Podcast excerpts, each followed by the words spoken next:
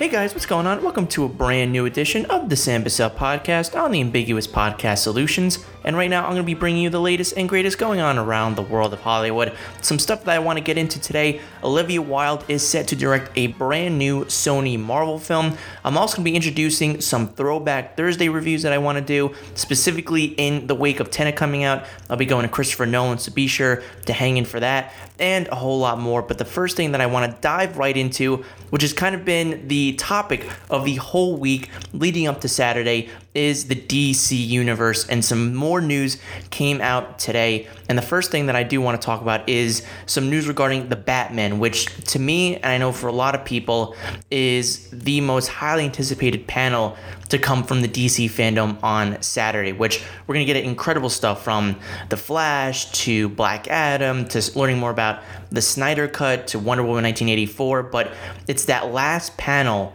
that's coming, which is at 8:30 here on the Eastern Standard Time and around 5:30 in in the West and that is learning really the first big details of Matt Reeves' take on the Batman. Learning, maybe getting a, the first trailer, first look, first image of Robert Pattinson in that full Batman armor. A look at maybe Zoe Kravitz as Catwoman, or Paul Dano as the Riddler, or Colin Farrell as the Penguin.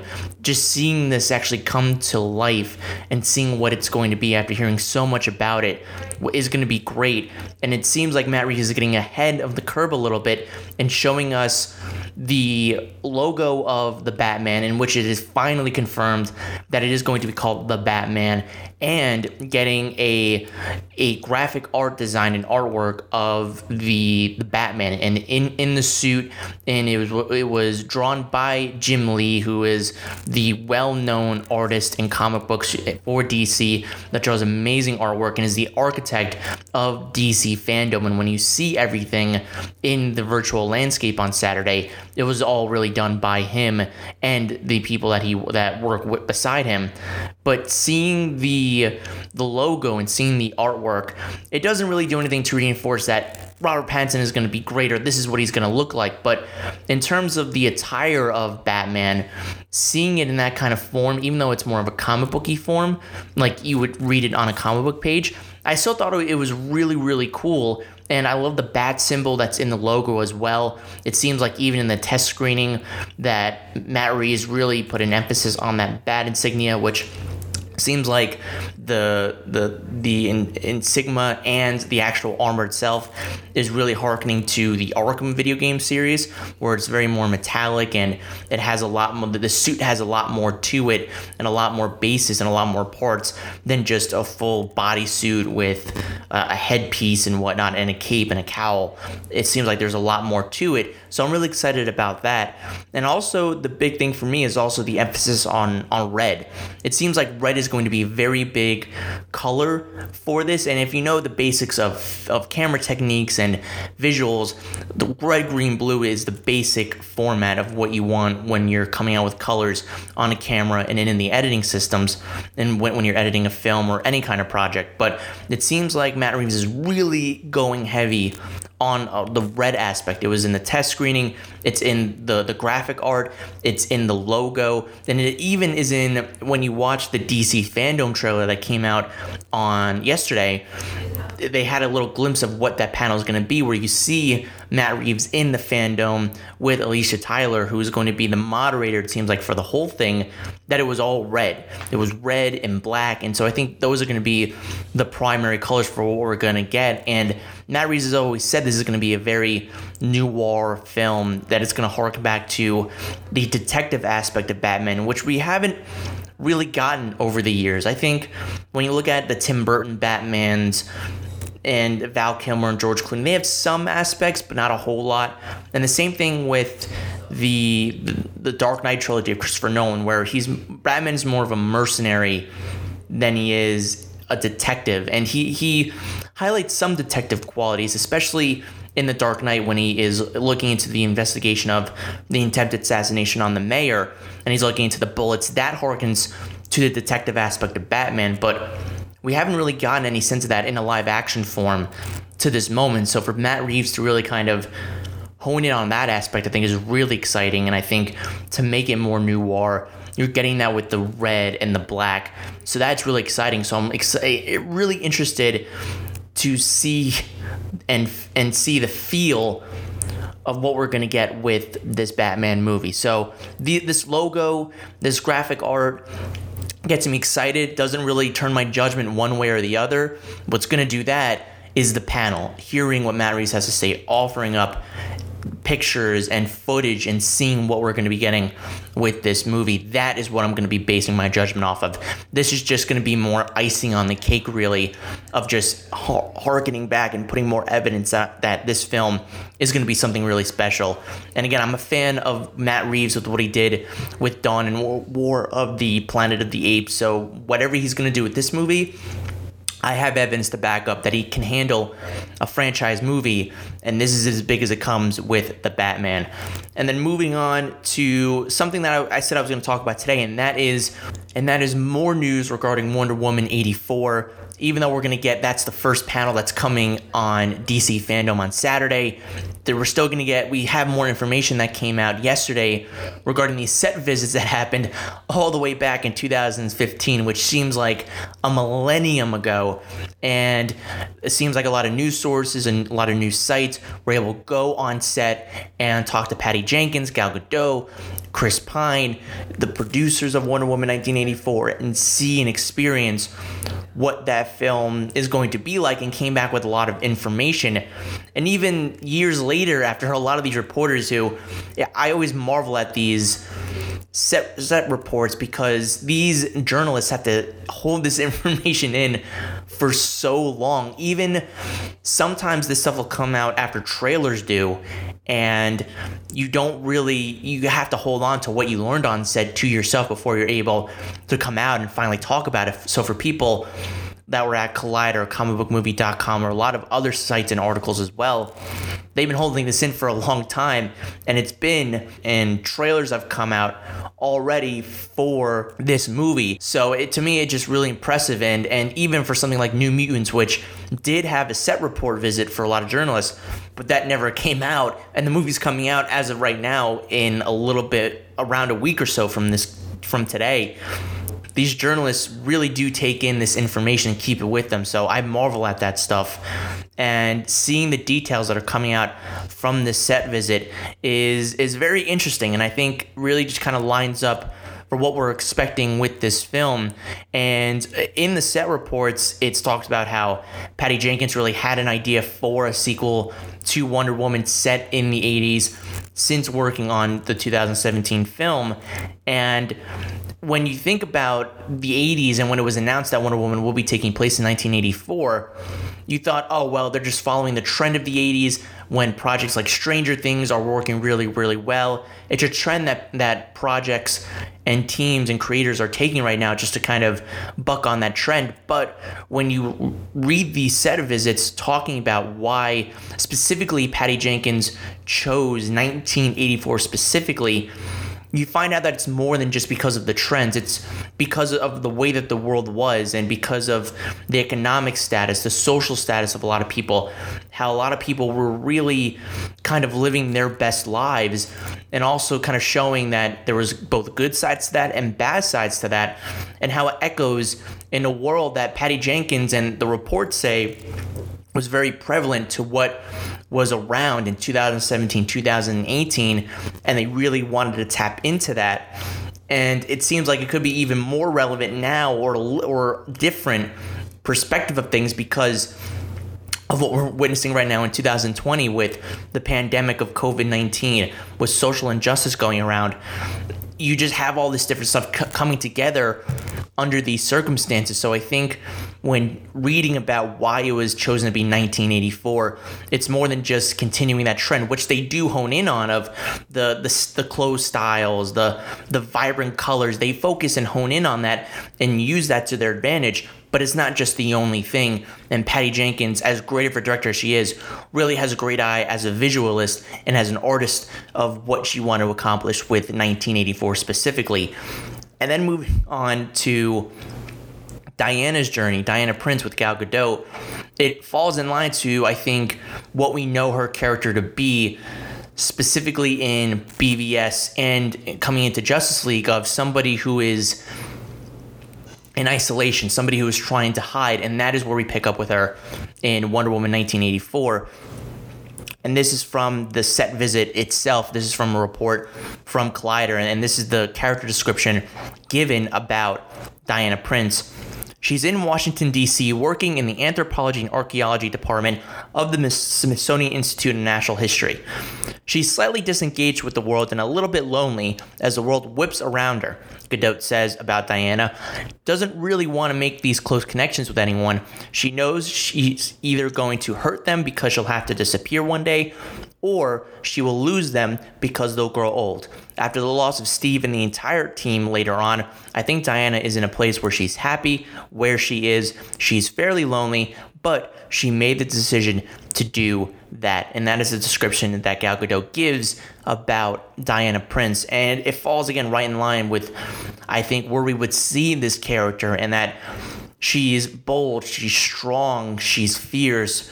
But at the same time, she knows in this mindset that she can go on saving the world, but she's somebody who has all the time in the world where everybody else is dying around her. And I think that's one of the great things about the aspects of of Steve Trevor coming back into this equation with Chris Pine is uh, connecting with the past once again, connecting with the loved one, and and and kind of maybe potentially sacrificing something you love for the greater good. So I think that aspect is going to be very very interesting. And speaking of Steve Trevor, one of the big questions coming into this movie that has been asked for so many years since it was announced that Chris Pine will be coming back in this role is how does he come back? Because if you know what happens at the end of Wonder Woman, you know the status of what happens with this character.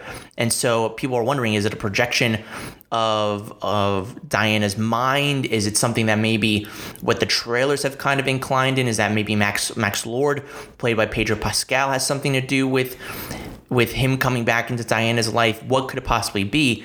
And on the set visit, this is what was said, what the cast had to say, and, and what was looked around on the set. A lot of theories sparked from the presence of Chris Pine in the Wonder Woman 1984 is this Steve Trevor, the same American World War I super spy who seemingly blew up in a plane crash at the end of the first movie. Is he a descendant of Steve who just so happens to look exactly like his great great great grandfather or whomever? As Pine spoke with reps on the sequel set to figure out that he would could exactly say without getting Krypt- Kryptonian laser blasted, a rep for Warner Brothers said, "Yeah, you're still you're still Steve Trevor. The specifics of how he becomes resurrected are still to be determined, or AKA TBD." And for Chris Pine, he's a pro at this already because this isn't his first rodeo working on a major franchise. He had to do that with the Star Trek films, which, if you work with J.J. Abrams, what he's done with that franchise and, and Star Wars, you know you have to keep your lips as tightly sealed as possible.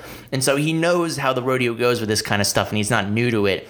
So it's just going to be a question. I think, again, you can infer from the trailers, from what we know about the movie, what could possibly happen.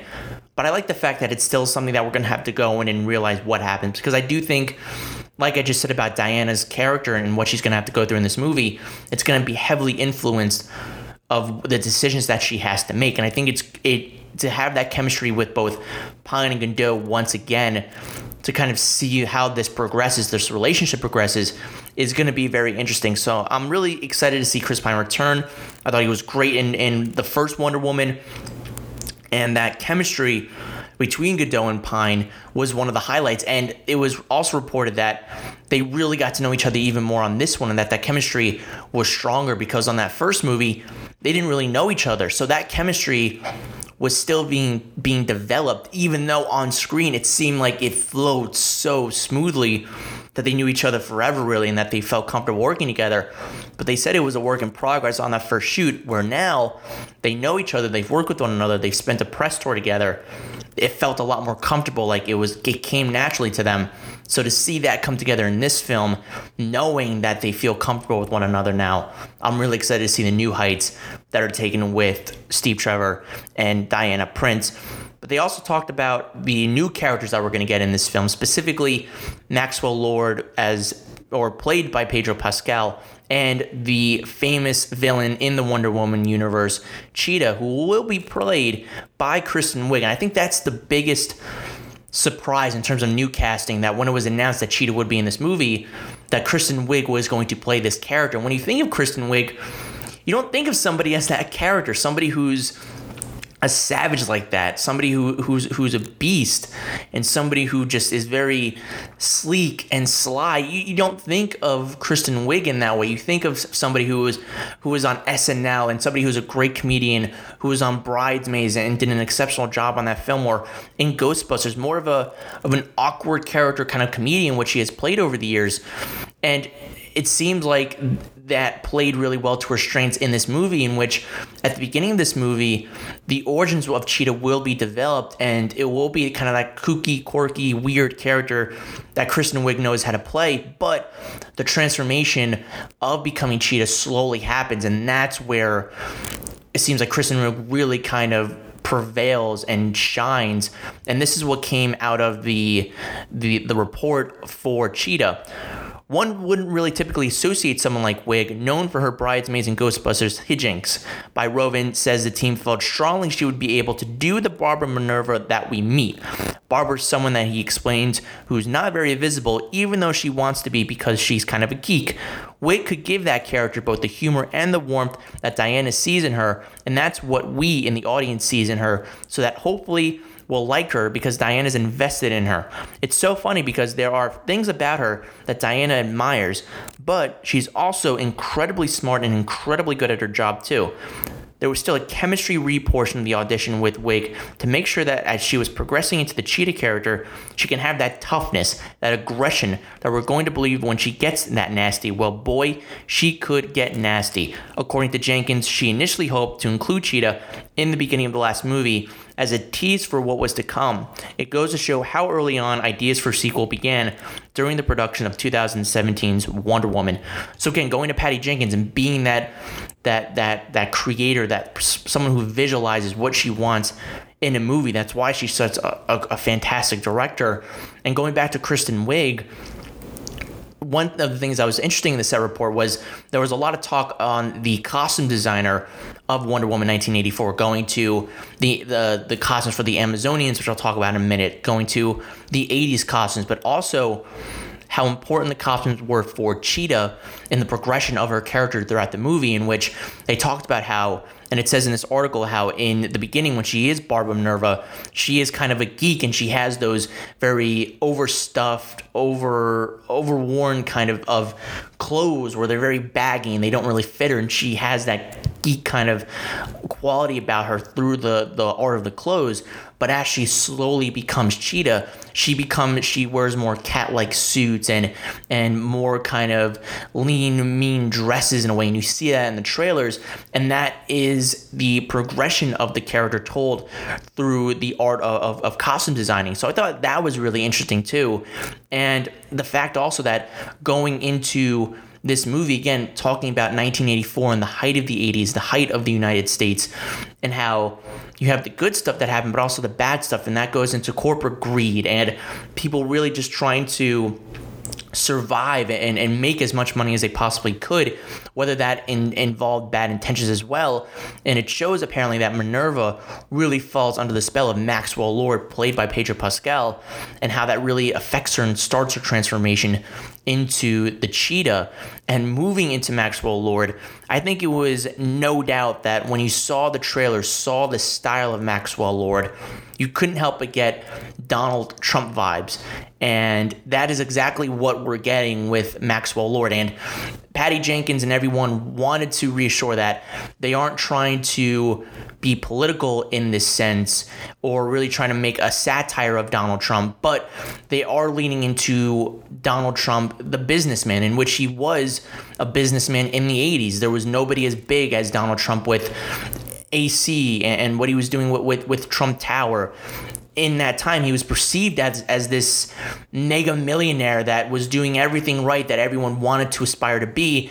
And apparently that is what they're trying to do with Maxwell Lord. As going back to the costume designs there were there were pictures of Trump all over the place in the 80s as a businessman where he was by the towers he was in limousines.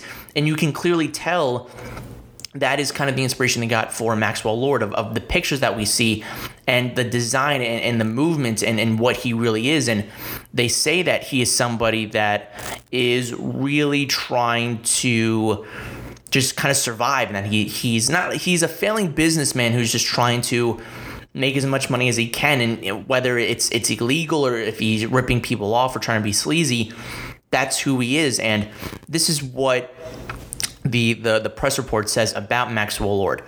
If people are chasing after dreams of wealth, power, and fame, then Max is selling those dreams. He is this desperate, self obsessed, fraudulent entrepreneur who runs a business selling the American dream. Barbara Minerva, another antagonist played by Saturday Night Live alum Kristen Wiig, is beguiled by this illusion and eventually corrupted by it. The character will begin her transformation to Cheetah, one of Diana's most famous adversaries from comics canon, by falling victim to Max's schemes. At first look, it is a dream come true.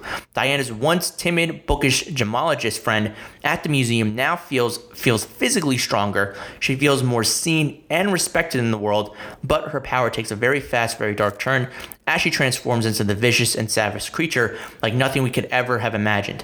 Diana, meanwhile, sees all the greed and all the bad things that are being done in order to get to the top. Gadot says, I think she doesn't like that so much. The price that people are willing to pay in order to achieve whatever it is is they want to achieve. But other than this, I think Diana loves the 80s. Great hair. She's rocking the hair and styles. It's great. So that was kind of a mix of overall of what I was saying about this report. But I, I again, I, I think when we look at Wonder Woman 1984, I think Patty Jenkins is again trying to interpret things from the 80s and how they're still relevant in today's day and age. And even though it is from 2017, 2018, and we're ways away from what happened during those years, even though it's two years removed from us right now, I think it kind of speaks to the things that are still happening in business and even in politics, and that we need heroes today that kind of stand up and defend a lot of people. And that's what Wonder Woman represents. So, seeing the trailers, reading this report, I'm really excited what we're, going to get with Wonder Woman 1984. And I'm excited to see a new trailer because we haven't gotten any more footage since that first trailer came out in December for Star Wars The Rise of Skywalker. So, to finally see something new and new visuals and, and new things about the story, I think is very exciting. And again, it seems like this movie is still going to come out on October 2nd. And again, that could change in in a few weeks from now. And again, like I said, we're gonna have to see what happens in the next two weeks with everything happening with the movies, with Tenet and New Mutants. How is that pulse gonna really be on the movie theater effects? Are theaters going to imply these new protocols really well so Warner Brothers can see, you know what, we are to put this movie out. We think we can put it out in October, make some kind of money off of it, have good legs throughout the next few months, and do some good things with it. So, right now, I think Wonder Woman 1984, with as little blockbusters that are left right now, has the power to do some really good things if there is audiences that feel safe enough to go to the movie theaters. I think this is a movie that unfortunately had a lot of unfortunate circumstances happen in which I think an alternate universe it would have been a mega hit. I think it would have been really well reviewed and we still have to wait and see what happens. But this does get me excited and, and to see the vision that Patty Jenkins really does have. And, and you can go to, to Gal Gadot and how well she is as Wonder Woman and how she embodies her really, really well. And I think we're going to see not just that improvement and, and evolve, but also Gal Gadot as an actress evolve as well. Because I think a lot of people were surprised about how great of an actress she really is and how she did a great job in Wonder Woman because that was always a question mark of she was in some things, but she wasn't really that good in the things that she was in. So how why is she Wonder Woman? I think she proved all the doubters wrong and and and proved that she can really embody this person. So I think we're going to see the, the the physical manifestation of Wonder Woman continuing to evolve, but also Gal Gadot as an actress really involved as well, and see how Patty Jenkins can carry this torch again as well. Because one of the main highlights was how Patty Jenkins was able to break through as a trailblazer, be the first woman to direct a major superhero film be a major, major success, and to continue it moving forward. How does she see this vision go and she's talked about how she has an idea for a trilogy mapped out for Wonder Woman and how she wants to continue this character and her story. So I'm really excited to see this next chapter of hers, what she has in mind, because clearly she had this vision down from, and it says it in the in the article of having this down since Wonder Woman, the first one in 2017. So I'm excited to see this vision finally happen, and I think she is as well as she said on Twitter that with everything going on, she's ready for this film to come out, and I'm excited to see as the first panel what Wonder Woman 1984 is going to bring to the table. So a lot of cool stuff still happening, not just for the Batman, not just for DC, or excuse me, not just for Wonder Woman 1984, but a lot of great things are happening in the DC universe right now, which is really taking over the the the fanboy headlines, the movie headlines, the entertainment headlines. It's really been DC this week. We've had some cool stuff with Tenet and with New Mutants, and I'll talk about that a little later on. But it's really been all about DC just kind of pushing the train forward of showing us new content. Again, things to look forward to at the light at the end of the tunnel. And I think it's going to be a great distraction this weekend. And this is only the the pre-show of what we're going to get at DC Fandom this weekend. What did you guys think about the Batman segment? What did you guys think about the the artwork, the the logo for the Batman, and what did you guys think about the set reports? This new information regarding Wonder Woman 1984. Let me know what you think, and also respond to my Twitter poll that I put out. What are you guys really looking forward to at DC Fandom this weekend? I didn't I, I couldn't put out all the panels, but I think I put out the major major ones that are going to be out this weekend that people are looking forward to. The Batman, Wonder Woman 84, Suicide Squad, and the Snyder Cut of Justice League. Which ones are you guys looking forward to from those four? Or if you're looking forward to another one, let me know in the comment section of which one, which panel you're really looking forward to and leave your thoughts below. And now moving away from the DC universe and moving over to Marvel, according to Deadline, it has been reported that acclaimed director actress Olivia Wilde is now set to direct a Sony Marvel film, and it's rumored to be a Spider Woman film. And this is a incredible hiring by Sony because when we talk about Patty Jenkins and, and what she was able to do in breaking through as a female director and showcasing that women can do superhero movies too. It's everybody can do superhero movies. It, it doesn't just have to be white people. It can be anybody who can do it. And Patty Jenkins proved that. And we're seeing this trend of incredible female directors taking charge in films and superhero films, comic book movies going forward. We're seeing it with Nia DaCosta with Captain Marvel 2. Kate Shore, excuse me, Kate Shortland with Black Widow, Chloe Zhao with Eternals, that women are, are really can are great artists that can take head in, in a comic book movie.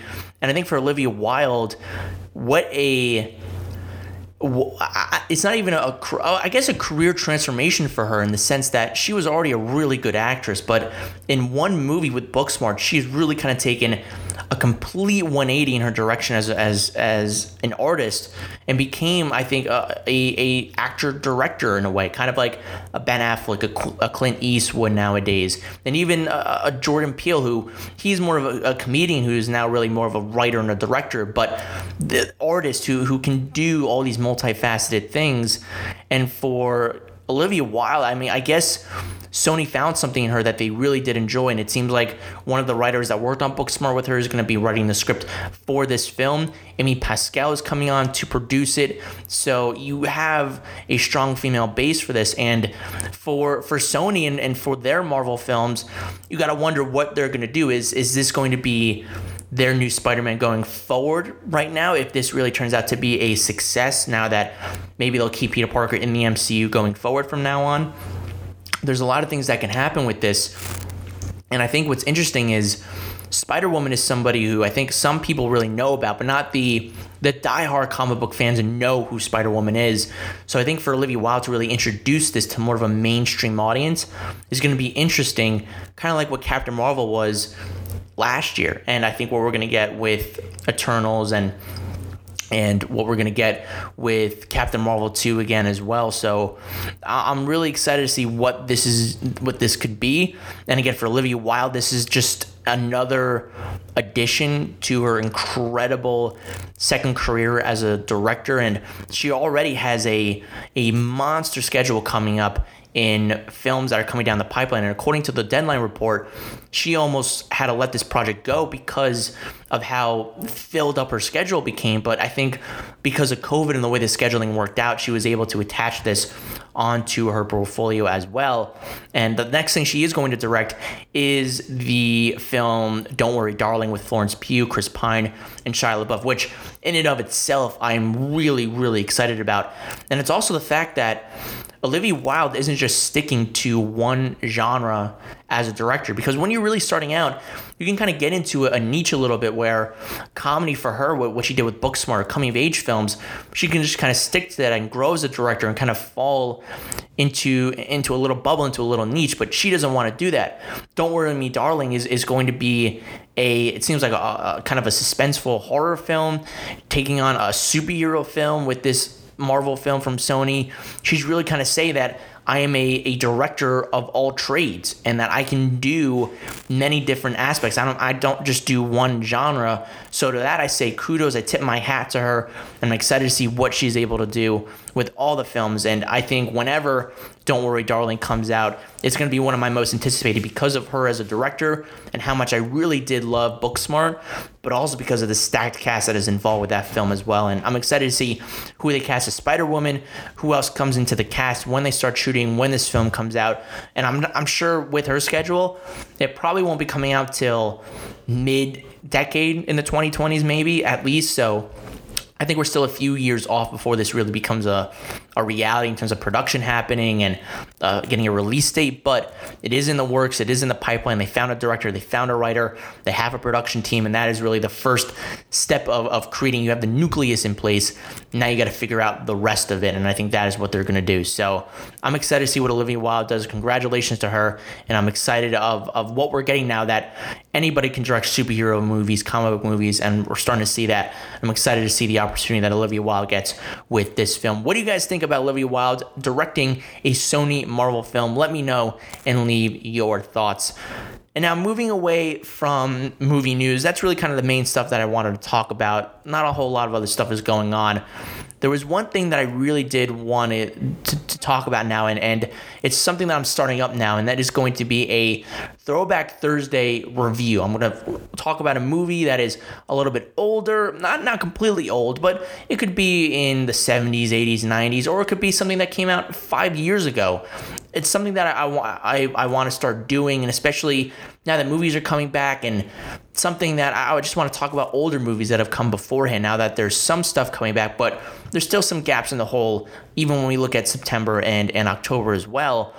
And one of the first one that I want to talk about today is one that is catered towards the somebody that has a movie coming out next week, at least internationally, and that is Christopher Nolan. And even though I'm going to be doing Throwback Thursday reviews now, the next two weeks are going to really focus on Christopher Nolan a little bit.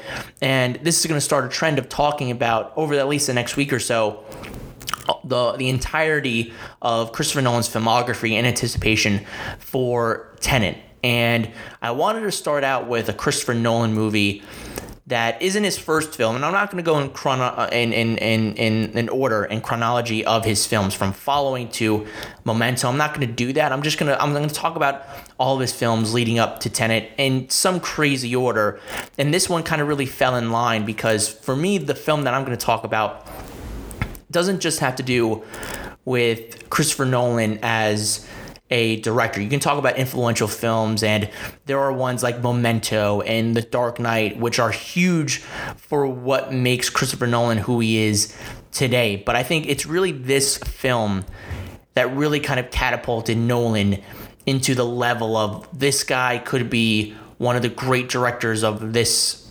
generation, really. And it wasn't The Dark Knight. The Dark Knight proved that he can as Batman Begins did prove as well that he can do great movies, but this one really proved that he can do it on a cons- consistent level, and it's not just based off of a comic book property, and that is the 2010 film Inception, which actually is the releasing having its 10th anniversary re-release starting tonight, and what uh, what Inception was able to do was create a cinematic experience that was wholly original, new cast, new characters, new worlds that we didn't really know about. And Christopher Nolan created this complex, layered story that you needed to see multiple times but it was something that you always wanted to come back to. And I think when you look at a movie that is able to do that, it speaks to you as a director and as a writer that there are things in it that if you're a little lost in the story, you can still keep up with the characters that you're invested in, with the action, with the visuals, and the, and the great camera work and the score. And then, but and you have those elements that if you don't get a few things but you're still able to keep into the story enough you would want to go back and watch this movie over and over and over again and that is why it became such a huge hit in the summer of 2010 and when you look at the the cast i mean leonardo dicaprio leads it with ken watanabe and tom hardy in one of his really first major major lead roles not really lead roles but as a supporting character his first major movie that people really started started to turn eyes at him and say, "Oh, this guy's got some good chops." And excuse me. You look at Joseph Gordon-Levitt as well. That was really a film that again turned a lot of eyeballs at him and made him a big star as well. You had Ellen Page and Michael Caine, who is a mainstay of Nolan films, really create such a formidable cast, and the visuals in it were state of the art, and, the way that a lot of it was practical in that hotel scene where it was kind of rigged up to kind of be a motion that was actually moving, and it wasn't just the camera. And it's just absolutely amazing what he was able to do with that film, and talk about a film that about dreams and and and and different layers of dreams and ideas and stealing ideas. And I think when we talk about Nolan as a filmmaker, there's always an, uh, an idea that you want to implant in somebody's mind. And I think over the years in his filmography, it was all really leading up to Inception. And he had Inception as an idea for so many years. And Inception became also a big cornerstone for Nolan and the fact that he became an example of you do one for me, I do one for you. And he, and he had that throughout the years. He did that with Batman Begins and he was able to do Prestige. And because he did Dark Knight and how successful Dark Knight was, he was able to do Inception, but also the amount of money that Warner Brothers invested into Nolan with this. This was a 140, 160 million dollar budgeted film. I think even before you take into marketing with with the film, and it paid off in spades. And, and what was a summer in 2010 that even though it had Iron Man in it, it was really before the MCU became the MCU that we knew even in 2012 with the Avengers. Iron Man did well for itself. It was, eh, at the time, people thought oh, it was okay, step down from Iron Man, but okay, nowadays they look at it as a very low point in the MCU in terms of the, the prestigious films that they come out with today, but the A Team was out. The last Airbender came out, which really left a salty taste in a lot of people's mouths. It just really it was a, a very di- dire, dour, sour kind of summer that really didn't do all that well. And then Inception really gave it this boost of adrenaline that had people talking about a movie that people were able to say, you got to go see this movie. It's incredible. Go see it. And word of mouth really picked up for this film and show that an original concept done well by an acclaimed director like Nolan is able to do well. And it doesn't have to be based off of a comic book or have the name Batman in it. And Nolan was able to do that. And it kind of set the course for his career moving forward. And I think Inception was that even though Nolan had films beforehand, that was really the, the starting point for what we expected from Nolan going forward between Interstellar and Dunkirk and what we're going to expect from Tenet of these big, just cinematic experiences, and that is what Inception brought. So I think for Inception, it has to be Nolan's crowning achievement, even though. Dark Knight you're going to look at as his crowning achievement, which it Dark Knight is his crowning achievement. But when you look at his originals, Inception as of right now, when we'll see how Tenet is, is his crowning achievement, is his his piece de resistance, as you would say, really. That that is what when you remember Nolan as of right now, I think you're gonna remember it for what he was able to do with Inception and all the other stuff that he did as well. But I think it's all going to come back to what he did with Nolan, with, with, what he did with Inception, and how that was the start of what we know Christopher Nolan to be today. This icon, this somebody who is able to have box office success because of the name, because you see Christopher Nolan, you go see that movie because of him. Not many directors today have that kind of power and make the kind of money he makes. Quentin Tarantino has that with his movies, but he doesn't make the kind of money that Nolan makes. He wishes he made that kind of money Nolan would make. $500 million at the box office for Dunkirk, making $800 million for Inception. He wishes he had that kind of money. Nolan was able to gravitate towards audiences to see his movies, and it all really did in start with Inception. The, the prologue was The Dark Knight, where you're like, oh, wow, this guy is able to do a phenomenal, two great Batman films at, at that time, and I think even still today, arguably the greatest comic book movie of all time. He was able to change the, the comic book movie industry and the genre. And then but it was really the first chapter was inception showcasing this guy can do it all. And this guy has a, a, flair for the theatrics and a flair for visuals and a flair for cinema experiences that nobody as of right now is able to top at this point. Nolan is that peak. You might have Denis Villeneuve as, as a number two, which he's coming out with Dune this year as well. But Nolan just goes above and beyond every single time. And Inception really was that starting point of showcasing with original films, this guy can do big budgeted, big bold, incredible, and cinematic in ways that haven't been seen before. So, Inception's re-release, I think, uh, gives you time to reflect on where the industry has come, where Nolan has come, and kind of see that everything he did up to that point was really leading up to what he was doing with Inception. And I think that is really the starting off point for what we know Christopher Nolan to be today. And so 10 years after Inception, it's uh, it's still incredible to this day. It's one of my favorite movies of all time. And I always say, again, Dark Knight will always be the movie that he I think people will know him for. They'll they'll say that'll be his number one. But in terms of his original movies, when you think of original Nolan films, Inception is that number one film. Again, as of right now, Tenet could blow people out of the water and that could become the new number one. And he's going to keep making movies that could topple that. But as of right now, I think what Inception is, it has that rewatchability product to it where you can just watch it over and over and over again. And you find new things to enjoy about it and to appreciate and, and just to watch it. And it's two and a half hours, but it flies by really, really quick. And I, I it's one of my favorite films of all time. And again, in terms of Nolan originals, it's my favorite Nolan original, number one. And, and again, Tenet could knock it down, but it's going to have to be as great as that to knock it down from that pedestal. What do you guys think about Inception 10 years later? Have you ever seen Inception? Have you not seen Inception?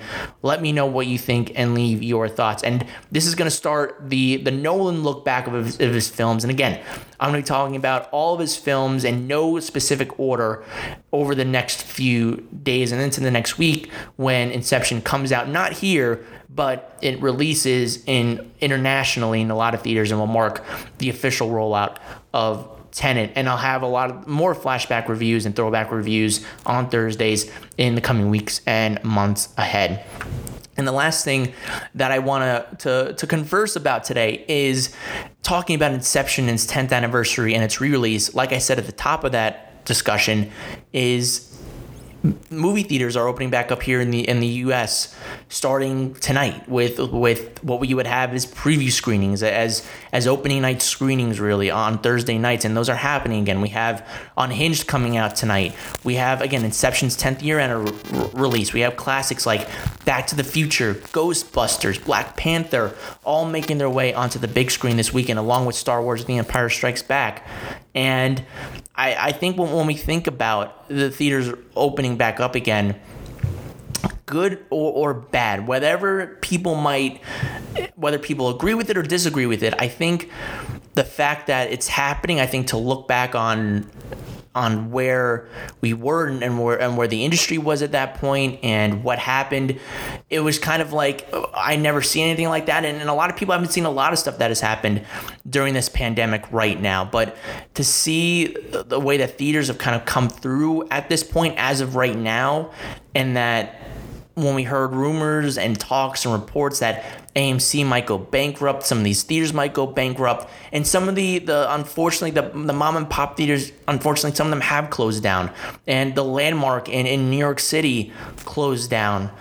it, it, it's unfortunate, but in when we talk about the major theaters and, and even some of the the other theater chains that have come out that are more indie like, they have somehow managed to survive this and they're going to be opening back up again and ha- most of those have been open but in terms of the major theater chains they have come out through this as of right now and they have their their protocols in place and, and, and it's, going to take everybody to do it and, and that's what i keep saying is that it's going to be up to the individual how they feel. I'm not going to be somebody that it, even if if i go to the movies again i'm not going to recommend going to the movies or not going to the movies. That's up to the individual person. I'm not going to egg somebody on to go if they don't want to go. If they don't feel comfortable, that's going to that that's up to them. And and I wholly respect that because I have family to worry about and a lot of other people have family to worry about that could be heavily affected by COVID-19. And so it's going to be up to every single individual person to make that decision about a lot of things that have happened and whether it's it's open bars and restaurants back out again or what sports being out again. And even though they're in a bubble and movie theaters aren't bubbles but if they follow the protocols that are put in place then I think it would be able to work out. And and also a big thing about the theaters too is the fact that we've seen a boost in in theater going in terms of drive-ins have kind of made a, a comeback in a way. And I always again throughout this whole pandemic, I've, and it's still going on, I've tried to make uh, silver linings out of a lot of stuff. And then that's a silver lining to look at is that, well, unfortunately, some theaters that are that are personally owned have gone under. A lot of theaters, like drive-ins, have made a resurgence, and it's it's incredible to kind of see that. And, and I think they're going to be around for a, a, long time as of right now because they have outdoor experiences. You can social distance. You don't have to be in a proximity to people Whereas I think some people aren't going to feel comfortable going to movie theaters because of that close encounter experience. You're inside, you're not outside. But I think it's also going to come down to everyone doing their part, both the the moviegoers and the workers. It's going you're going to have to heavily enforce those protocols that are put in place for AMC, making sure that everyone's social distance, making sure that everyone has a mask on. That is going to be crucial, especially when they're in the theater. If they're if, if they're eating snacks, you're going to have to make sure that people eat snacks and they put their mask back on. And that's going to be up to the moviegoers as well. And make sure you follow those rules. If you if you have popcorn, eat it, put that mask right back on. Or if you don't feel like, you know what, it's a hassle, why do that? Then unfortunately for the theaters, it's going to be tough and that's why they have shortened prices, but don't then don't do that. Then don't eat at the movie theater. It's just it's going to take both the workers and the, the, the moviegoers to enforce these rules. And I think when we look at the NHL and the NBA bubble, and, and, and again, it's, this isn't a bubble, but when you look at what the, how the players and the leagues are enforcing those rules, the players are following the rules. You could be doing something. You could say, you know what, I want to go out or I want to do this, I want to do that, and you suffer the consequences. And that's what's going to happen here. Is if you decide to go out to the theaters you also have to think of yourself and you have to think of the people for you and the people around you that are taking those same precautions and are taking those risks as well. And so it's going to be up to the people, it's going to be up to the to the theaters and it's going to be up to enforcing those rules heavily. And I think if one theater slips, it's going to affect the entire company like an AMC or Regal and that will have a major devastation fact on movie going and, and movie going experiences. Again, these next two weekends, not not this up this upcoming weekend is going to be big, but the weekend of next weekend with Tenet releasing internationally and New Mutants coming out, and the weekend after with Tenet coming out on September 3rd to select U.S. cities that are open to theaters, and Mulan coming out the next day with on Disney Plus excuse me, they are going to be the weekends that affect what happens with movie going in 2020. So it really is is coming to a head where it's been speculation. What's going to happen? Is everything going to be going to VOD, the, the movie going experience of theaters, they're nervous, and it's all coming down to this in terms of delays, in terms of waiting and waiting waiting. We're down to these last few weeks of the summer and going into the fall season of what we're going to experience with the rest of September, October, and the rest of, of 2020. And like I said, talking about Wonder Woman it's coming out October 2nd right now. We just had set reports come out that were filed in 2018. We're having a, a fan event or a, a, DC event that's happening on Saturday that is leading off with a Wonder Woman panel that is going to have footage that is, is, is excited for an October 2nd release date. If something happens in the next two weeks, that could all change eh, with a snap like Thanos' fingers. It could all change. And so I think it's just going to take a lot of people to make sure that all these are heavily enforced. And again, I'm not going to say people should go to the movie theaters. You oh, you shouldn't go to the movie theaters. Uh, it's going to be up to every single person. And I always try to make sure that whenever we do talk about movie theaters, whenever we do talk about people and, and, and, if theaters should actually be going and should they actually be going or not. I try to stay away from saying they should go or they should not go because it's going to be up to everybody. It, it, it's I can't control what somebody else thinks and what somebody else doesn't think. It's going to be up to people what they think. But the one thing that I can talk about is the the the safety procedures. And if people do decide to go, then it's about well making sure that you enforce those safety procedures and if those safety procedures work for you and if they don't work for you then you're going to wait until something happens with covid that you feel safe enough whether that's a vaccine or therapeutic something that comes along whether it's at the end of this year or into next year that once it's all said and done maybe by next summer people are completely comfortable because covid's gone that they go back out to movie theaters. And that's that's that's, that's great. Uh, you, it's up to every every single person thinks differently, and it's it's just going to be up to, to everybody. And and I think, you know, again, the storyline of where theaters are at right now, I think it's I'm happy to see them back open again.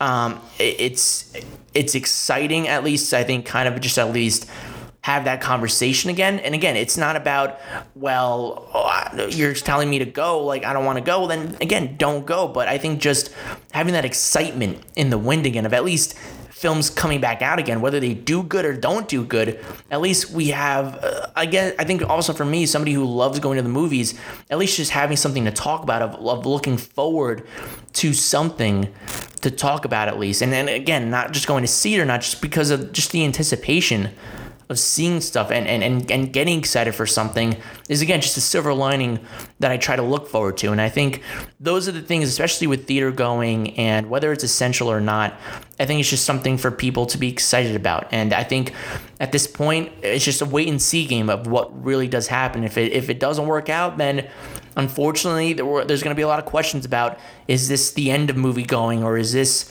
is, is movie going only going to be for a certain amount of films and what's going to happen? There's going to be more questions than answers but if this somehow if people do feel comfortable enough and they do go out and, and the box office is again not going to be record breaking it's not going to be insane but if it makes some money where they're like, wow, we have some legs for this, then I think there's going to be good answers to come in that if everything works out in the theaters and people come away satisfied and they feel safe and they say, you know what, the, the theaters are enforcing these rules and nobody is sick, everyone's wearing their mask and social distancing and they have all these sanitizing stations, then I think you're going to hear positive buzz about the theaters again. And so it's all just, it's all going to come down to these next few weeks and it's just going to be a matter of time before we're either talking about something really bad happening or maybe there is a, a light at the end of the tunnel sooner rather than later when it comes to movie going right now with the new enforcements of the COVID 19 regulations in effect right now.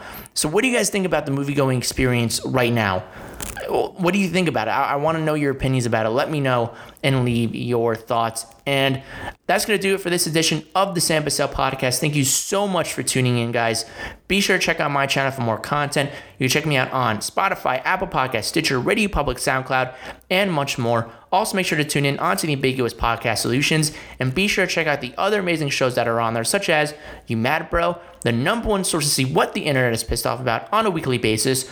Also, check out Goal Driven Professionals, geared toward improving client relations, return on investment, and customer acquisition costs for independent businesses and services. Also, check out The Daily Grind, a weekly motivational podcast with Kelly Johnson, giving you everyday tips and key takeaways on reaching your goals. Along the way, check out these other shows that are on the podcast solution, such as Wrestle Addict Radio, Fretzelmania Podcast, and Midnight Showing.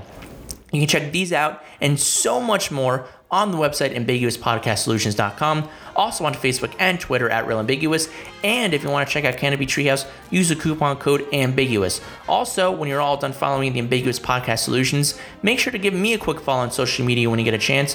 You can find me on Twitter at Bussell Samuel. That's B U S S E L L. S A M U E L. That's B U S S E L L S A M U E L. And on Facebook at Sam Bussell. Thank you guys again so much, and until next time, keep on screening.